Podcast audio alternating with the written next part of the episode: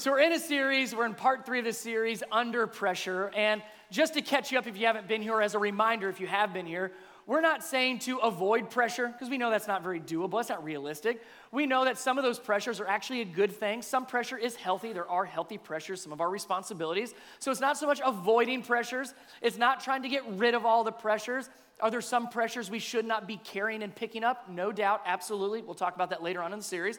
But for the most part, the pressures that we feel, not necessarily avoid, we shouldn't be avoiding them and we can't really get rid of them. So then the question we've been asking is, well, how do I deal with those pressures?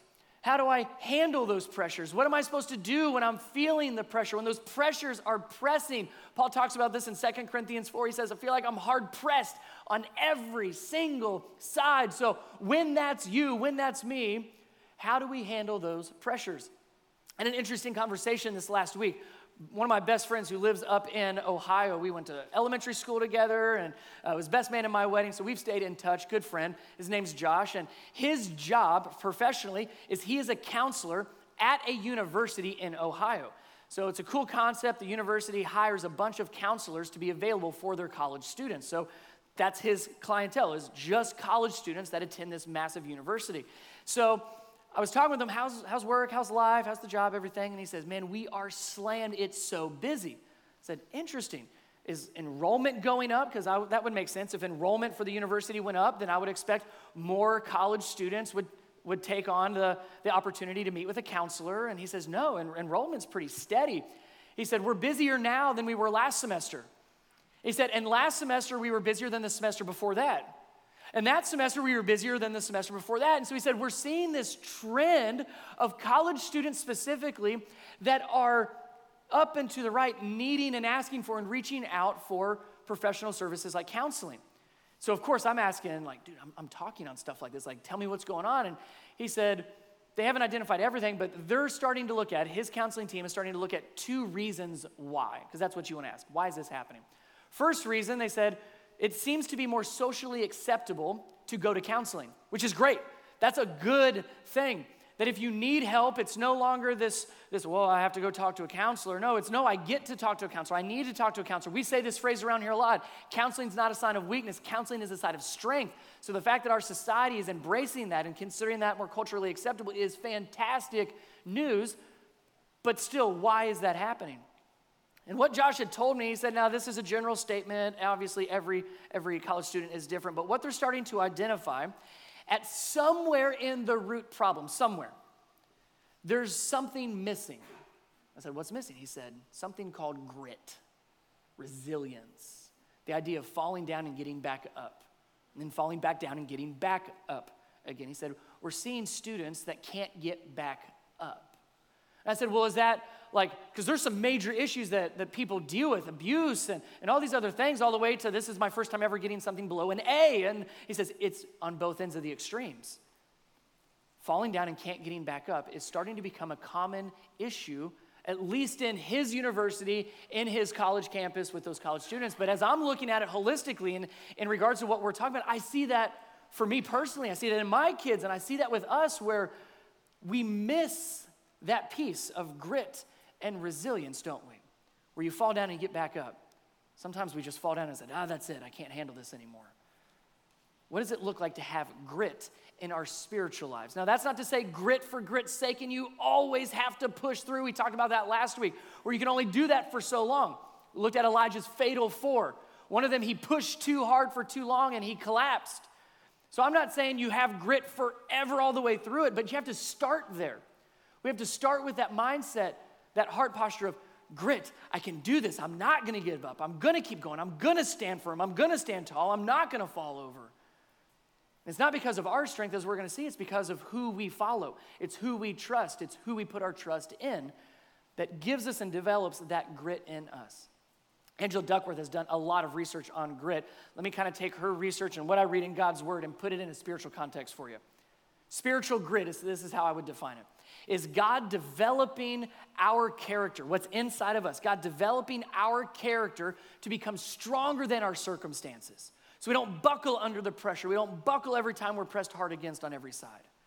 That spiritual grit to push through, to stand tall, to stand firm, to have your feet firmly placed. It's when we allow God to develop, develop's a key word there, develop character in us that is stronger, more resilient than our circumstances, more than our surroundings, more than that pressure. Let me help you see that in a little bit of a different light. This might help. Dan, where are you at? Dan, you're going to help me out. There's Dan. Give Dan a big round of applause. Come on up here, Dan. We're going to have some more fun. Dan, do you know what this is? So. Are you nervous about this, Dan? You should be. I should be more nervous than you. Hold that. I am not a triple black belt. That's even a thing. No, not, not true at all. So here's what's going to happen. Remember, the, the goal is to, to not hurt me through this illustration because I am still your pastor. I'm your direct line to Jesus Christ, Son of God. what you do to me, you do to him. That's actual scripture. The other one, not so much. But so we on the same page here? Okay, we'll see. So if Dan is the pressure that we feel, pressure, the whole point of pressure is to press against us. But what's interesting is this is this is actually pretty comfortable. Where if I'm standing here and my feet are firmly placed here and I recognize pressure, I see the pressure, I know it's there, but I don't really have to interact with it. This is very doable. And a lot of times we walk through life like this. I'm aware of the pressure, it's kind of constantly in the back of our mind. We know what's going on, we know the things that we're under, but not too bad. But then pressure takes a step forward and gets a little bit closer, and now we kind of feel that, don't we? Oftentimes on the inside, we start to feel stress level goes up and our anxiety goes up, and, and we're worried a little bit more about pressure because we can't get rid of it. We start to recognize you're not going away at this point. Then pressure takes another step in, and now we truly feel it constantly. It's always there all the time, and we start to get really nervous. We start to try to figure out, well, how can I minimize this pressure? What do I need to do? The deadline's coming up, and things are starting to get a little bit more rattled, but still, my feet are firmly placed. It's not affecting me outwardly. I would say most of us are in this spot right here, most likely, where it's right there on you, it's manageable pressure. But if you know anything about pressure, it just presses more and more and it gets worse. When pressure takes another step in, oh, now, now we start to feel it, don't we? Now it's starting to truly push on us. I, I can't stand as straight as I once did. I can't stand as firm as I once did. And now all of a sudden, watch, the, watch what happens in this next move. One more time, pressure leans in a little bit more. Now I can't really stand up at all. And notice what has changed in my mind. I went from thinking about pressure to now I'm just worried about falling over. That's a big shift. Watch it happen again. Back up just a little bit here, Dan. So we go from I'm aware of pressure, how do I deal with pressure, to now I'm just concerned about falling over. I'm not concerned about pressure anymore. I'm just trying to stay straight up. And pressure will continue to lean. Lean a little bit more in here, Dan. Keep going. Not that much, not that much, not that much. a little bit more. Give me a little bit more. There you go. So now I'm in this odd and awkward and exhausting position where I'm just trying to stay standing. I'm not worried about standing firm at this point. I'm just trying to not get crushed. This position here is not sustainable. You cannot stay in this position for very long eventually you'll give way and you fall apart. Stand up real quick, Dan. If the question is how do we stand firm, something has to change. Pressure's not gonna change. So, what do I have to do differently in approaching that kind of constant, relentless, overwhelming pressing from pressure? Let me, let me show you this. So, you could go into the cave mode of I'm just trying to stand. I'm worried about standing at all versus standing firm. But there is a way to stand firm during the pressure. Now, come on, Dan. Come on, give me all you got. Is that all you got? There you go. Now, look, that's actually quite a bit. Okay. Keep coming. So now I'm able to still stand firm when he's pressing. When pressure presses, there is a way to stand firm in the midst of pressure. Requires me to press a little bit back, doesn't it? Requires me to lean in. It requires me to push a little bit. Instead of letting all the pressure come this way, I said, no, no, no, I am. There's where your grit comes from and that resilience is I'm going to push back a little. It's not going to go away, but allows me to stand firm instead of just trying to stand up at all. Great job, Dan. Hey, everybody say thanks, Dan. Appreciate you, man. Great job. Stronger than he looks. My goodness. So there's your question to ask this morning. First of all, which position are you in? Are you just trying to stand? Are you just trying to hang in there? Is it trying to balance everything so you don't just fall over? Or are your feet firmly placed and you can stand firm? If you feel like you're falling over and you're just worried about standing, then I'm gonna help you stand tall today. We're gonna see through God's word, you're gonna be able to stand firm, at least know how to take some of those next, next steps towards standing firm. If you feel like you're standing firm, good, we're gonna build on that. Most likely, we stand the tallest when pressure's at a distance, when we have a lot of margin to work with. But that pressure is going to press and press and press. So, can we be ready? Can we have that grit developed in us, that spiritual grit developed in us, so that when the pressing starts, we can still stand firm?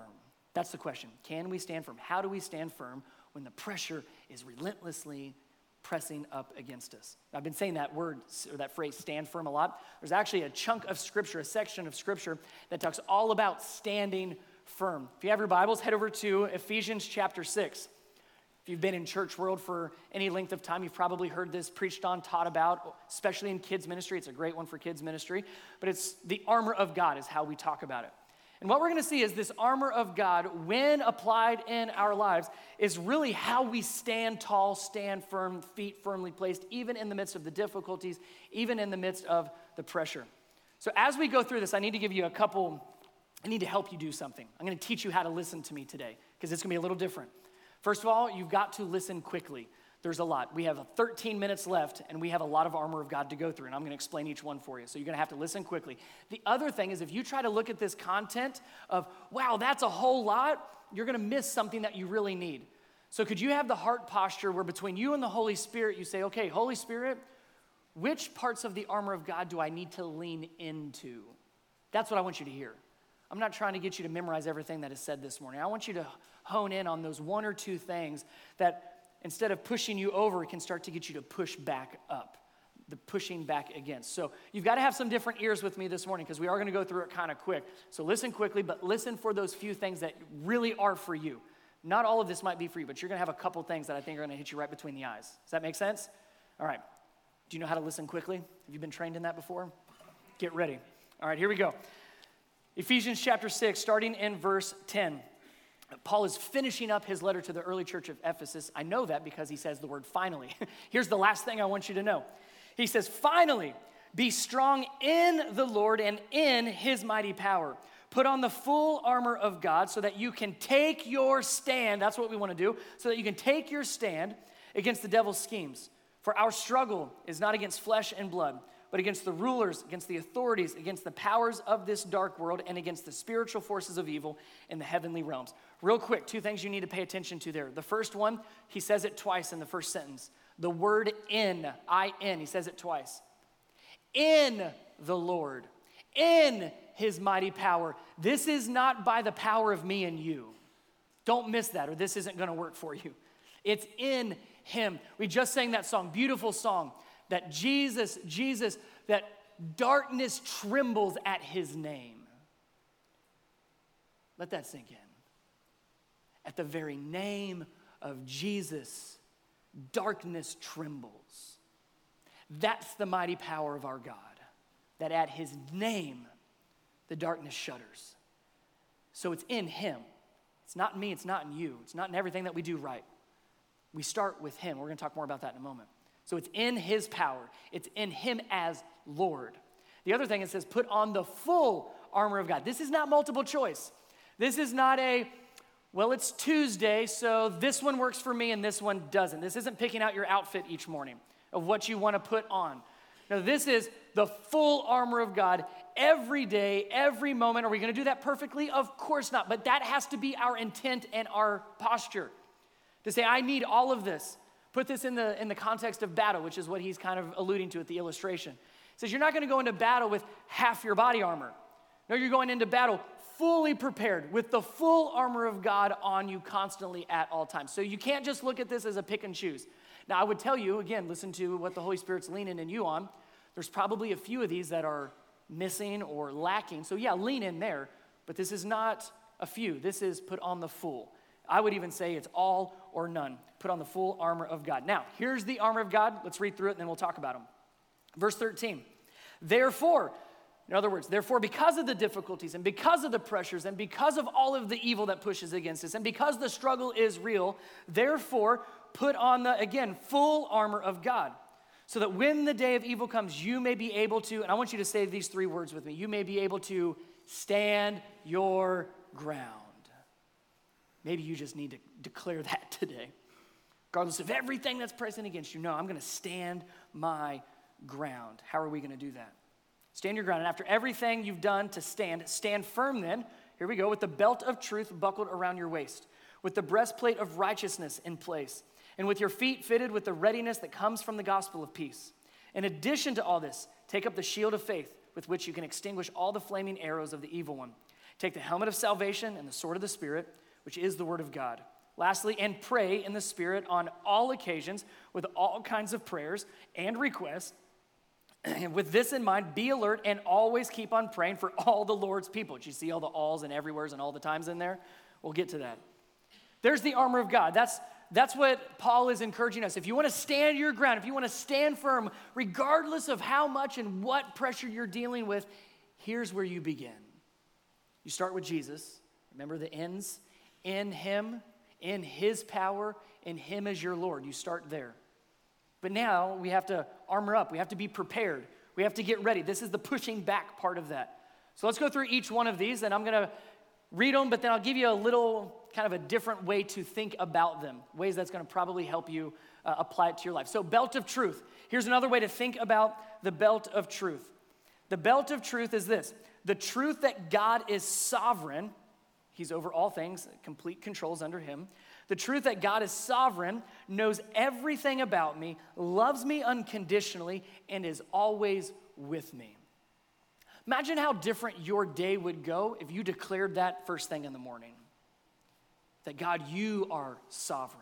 There's nothing that's going to surprise you or shock you today. I mean, think of how many things surprise you during the day, through your week, through the seasons that you go through. We get caught off guard. We, we don't know. We, we didn't see that coming. And here, our God is saying, not shocked and not surprised. I've, I've actually been preparing you for that. I've been walking with you, so when that happens, you would turn to me. He is sovereign. He's not shocked or surprised even when we are. And that He's over all things. And then when we declare that you're with me no matter what, you're, you're always walking alongside me. That's the truth, as then Paul ex- describes as the belt of truth. It keeps everything together. The belt is not a fashion accessory. The belt is very practical. It keeps everything up and in order and working. Without truth, things start to fall down. Thanks. Some of you didn't get that joke. That was a belt joke. You're welcome. Some of you will get that and laugh later. Some of you just shake your head. keeps things up, right? It keeps things where they're supposed to be. So, as the truth, it has to be there first. You start there, declare the truth. What is the truth? So glad you asked. Jesus said it very simply I am the way, I am the truth, I am the life truth. No one comes to the Father except through me. Jesus said that, and if you keep reading through Scripture, you're going to find a lot of truths that he said. But if you want to sum it up, there it is. Jesus is the way, the truth, and the life. You start with him, you start declaring that truth. There's the belt of truth. Breastplate of righteousness. Here's a way to think through the breastplate of righteousness. I guard my heart by acting on what is right. Jesus is my Lord. Even when I don't feel like it, I will follow Jesus and his ways. What does the breastplate cover? Not rhetorical. What's it cover? Major vital organ? Hearts. Yes, it's your heart. And out of our heart, you know, metaphorically speaking, our heart is our attitudes and, and actions come out of that. The way we feel matters because then we start acting on those things. So we have to guard our heart and choose, and he says the word here, righteousness, choosing what is right. That's what righteousness basically is. It's right or wrong. He says, guard your heart protect your heart, put on the breastplate of righteousness, and choose what's right. If you want to truly guard your heart, then you have to choose to do what's right. We're not going to always do what's right. And I know it sometimes feel like there's a lot of gray areas. Well, right and wrong, and man, a lot of place in between. You're going to have to draw a line somewhere. This is right and this is wrong. Now, here's the tricky part. Here's the part you're not going to like as much. If Jesus is your Lord, he determines right and wrong. If Jesus is your king, your king determines right and wrong. See, we love that Jesus is my Savior. Save me from my sins. Thank you so much. I'll be in heaven forever. But He's not just Savior, He's also Lord. Lord meaning authority over me, authority over you. He is Savior and Lord.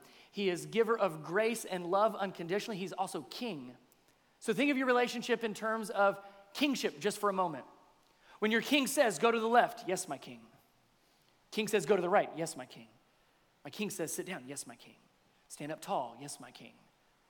Brian, I want you to move this, this way. You know, my king, that doesn't really feel like something I want to do right now. um, why? Do you have another option, maybe? Tomorrow? Tomorrow's better for my schedule, king. No. We would never have that kind of a dialogue with our king, right? So Jesus is both of those. I'm not saying you ignore one and to, to build the other, but he is your king. You are not. If he is your king, then you follow your king's direction. You're allowed to disagree with him. You don't have to always understand it. But at some point, he's your king or he's not. Breastplate of righteousness says, He's my Lord, He's my king. Yes, He's also my Savior. But I choose what's right, I follow Him. Proverbs 4 says this Above all else, that's a bold statement. Above all else, guard your heart. Look at this. For everything you do flows from it.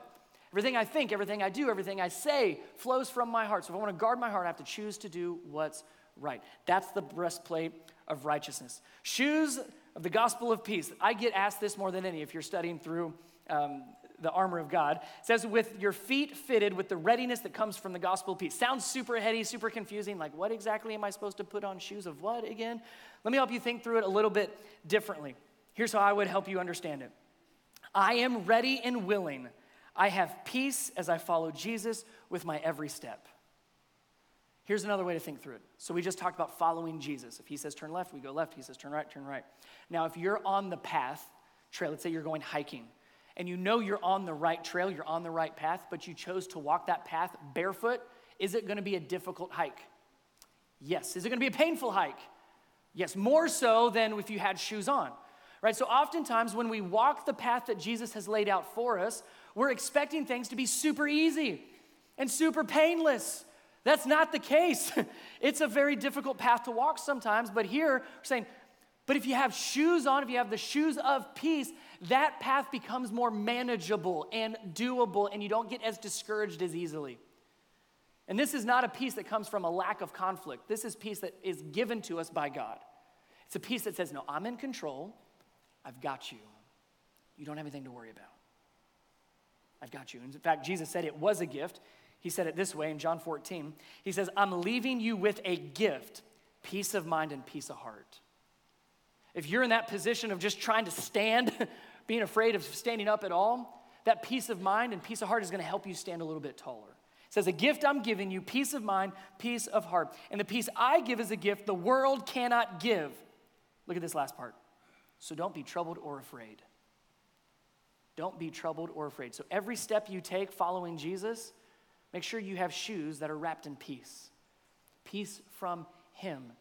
Doesn't mean it's an easy walk in the park, but it means every stick you step on, every rock you step over, every obstacle you trip over doesn't hurt and doesn't knock you out as quickly. So, what if you were walking around barefoot trying to do it on your own? So, that's the gist of having your feet fitted with the readiness that comes from the gospel of peace. No matter where you lead me, Jesus, you're my king, I'm going to have your peace along with me. Shield of faith, probably the most uh, recognizable ones says, in, in addition to all this, take up the shield of faith with which you can extinguish all the flaming arrows of the evil one. Here's the way to think through it My faith is in Jesus and Jesus alone. Apart from Jesus, I can do nothing. With Jesus, I can endure, keyword endure, I can endure all things. Doesn't mean everything's gonna work out the way I want, hope, pray, or wish, but I can endure all things because my faith my trust is in Jesus. Now, Paul compares this faith to a shield, not some dinky little shield that you hold up. This is like a Roman shield in context, and it's from like head to toe. And these soldiers would hide behind this shield, and it would completely cover their entire body. Now, think about this how do you know a shield is working if it's never tested? Ooh, that was good, wasn't it? I got some oohs out of that one.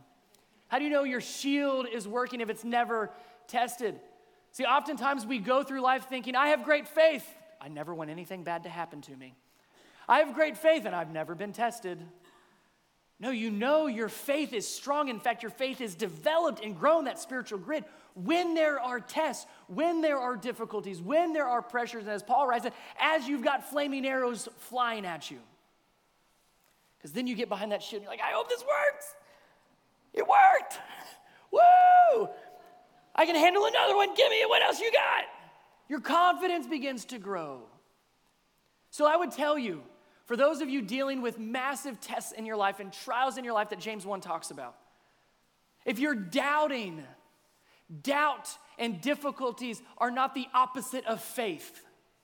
Doubt and difficulties are not the opposite of faith. They grow your faith. They help you develop your faith. They prove your faith time and time again. Allow your faith to be tested.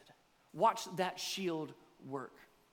We're told this we are called children of God, and in the context of our faith, we are told for every child of God defeats this evil world, and we achieve this victory through our faith. Our faith in what?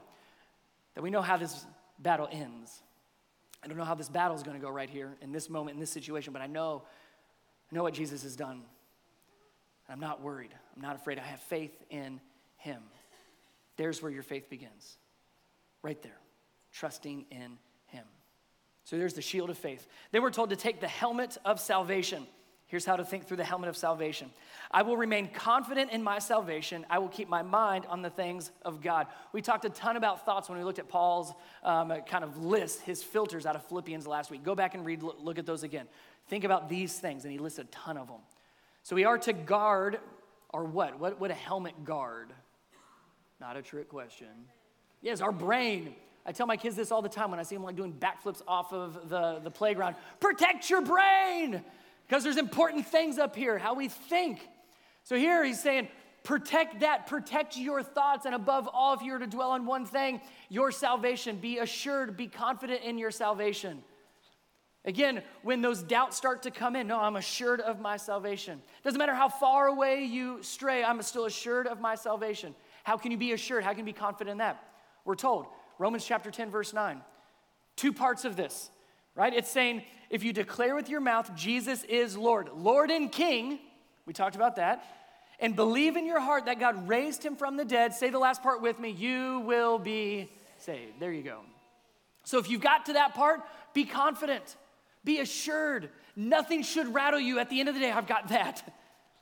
Let that be what your mind dwells on constantly. If you don't have that assurance, this is a good time to start. I got the baptistry ready, warmed up, and filled. Maybe that's a time to say, man, I'm going to make this public. He is my king. He is my Lord. He's also my Savior. I'm saying it out loud and I believe it in my heart. Start there, the helmet of salvation. Now, the last one, usually we think of it as the last one. I'm going to show you, I don't think it is. But the sword of the Spirit says, in the sword of the Spirit, which is the word of God. Now, when I tell you what to do, let me read 2 Timothy, 2 Timothy first. Put this in context for you. It says, All scripture is God breathed and is, big word here, say it with me, and is Okay, that sounded really bad, y'all. I mean, I'm that, that, this is like the main point right here. So, scripture is God breathed and is. Much better. Somebody in the third row over here is useful for teaching, rebuking, correcting, training in righteousness, so that the servant of God, that's me and you, may be thoroughly equipped for every good work. Keyword useful. So here's what I would tell you in regarding this part of the armor use it. I will use God's word. Doesn't do you much good. Wow, that is just a wonderful, like God's word right there. That is such a shiny sword of the Spirit. That is, I know where to get that if I ever need it. I get to look at it every Sunday morning at 11 o'clock for a little bit. No, if you're going to armor up, man, you've got to have it and own it and use it constantly. Make sure that it is part of your life, ingrained in every part, not just, well, I know where to go if I need it. It's useful for you. Make sure you're actually using it. The reason I say that's not the end of the armor of God is because there's this word, and, in verse 18. Goes through the armor of God, verse 18, and pray. In other words, Paul's saying, I'm not done yet. and pray in the Spirit on all occasions, all kinds of prayers, and requests. With this in mind, be alert and always keep on praying for all the Lord's people. When you're in this position here, and you're worried about being able to stand much longer, prayer should be your first go to. Go to prayer first begin to pray. So I'm going to help you with that. You're not going to have time to write all these down, so get your phones out and take a picture. I'm going to give you something to pray through every single day, Sunday through Saturday, to help the armor of God become more ingrained in your daily walk with Jesus. Does this mean on Sunday I only have to put on truth? No, but it means this is the time I'm really gonna think and focus on truth. So, Sunday all the way through Saturday, all parts of the armor of God. So, you to begin to pray, make sure that you're putting these on. Remember, it's the full armor of God. It is not just picking and choosing which parts I want. So, those are ways you can start to implement them into each and every day of your life. And I would say, first thing in the morning. This doesn't help you at the end of the day. Oh man, that would have been really good to have earlier on today. no, you start with it. You armor up. Armor up each and every time. To sum it all up, I would say there's three parts. Three parts to this of what we looked at. I told you we were going to blow through them. The first one is you need Jesus. Remember the two ends again? In the Lord, in His mighty power, in Him. Second part is armor up, be prepared. You know the pressure's coming, whether it's at a distance or it's right on you, you know it's coming. So put on the full armor of God. That's how we stand firm under pressure, is putting on the full armor of God. The last thing I would tell you, tell you is you need other people.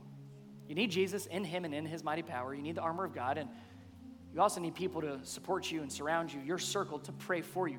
Paul spent the last part saying, pray for one another. So now let's talk about your neon card. You got it?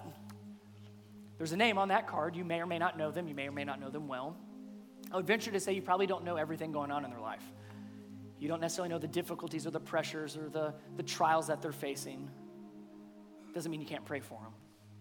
So, what I'm asking is if you would every single day, at least once a day, pray for the name, the person on this card. So I've got Debbie. Is there a Debbie down here? No Debbies. Somebody, Debbie. Oh, there you are.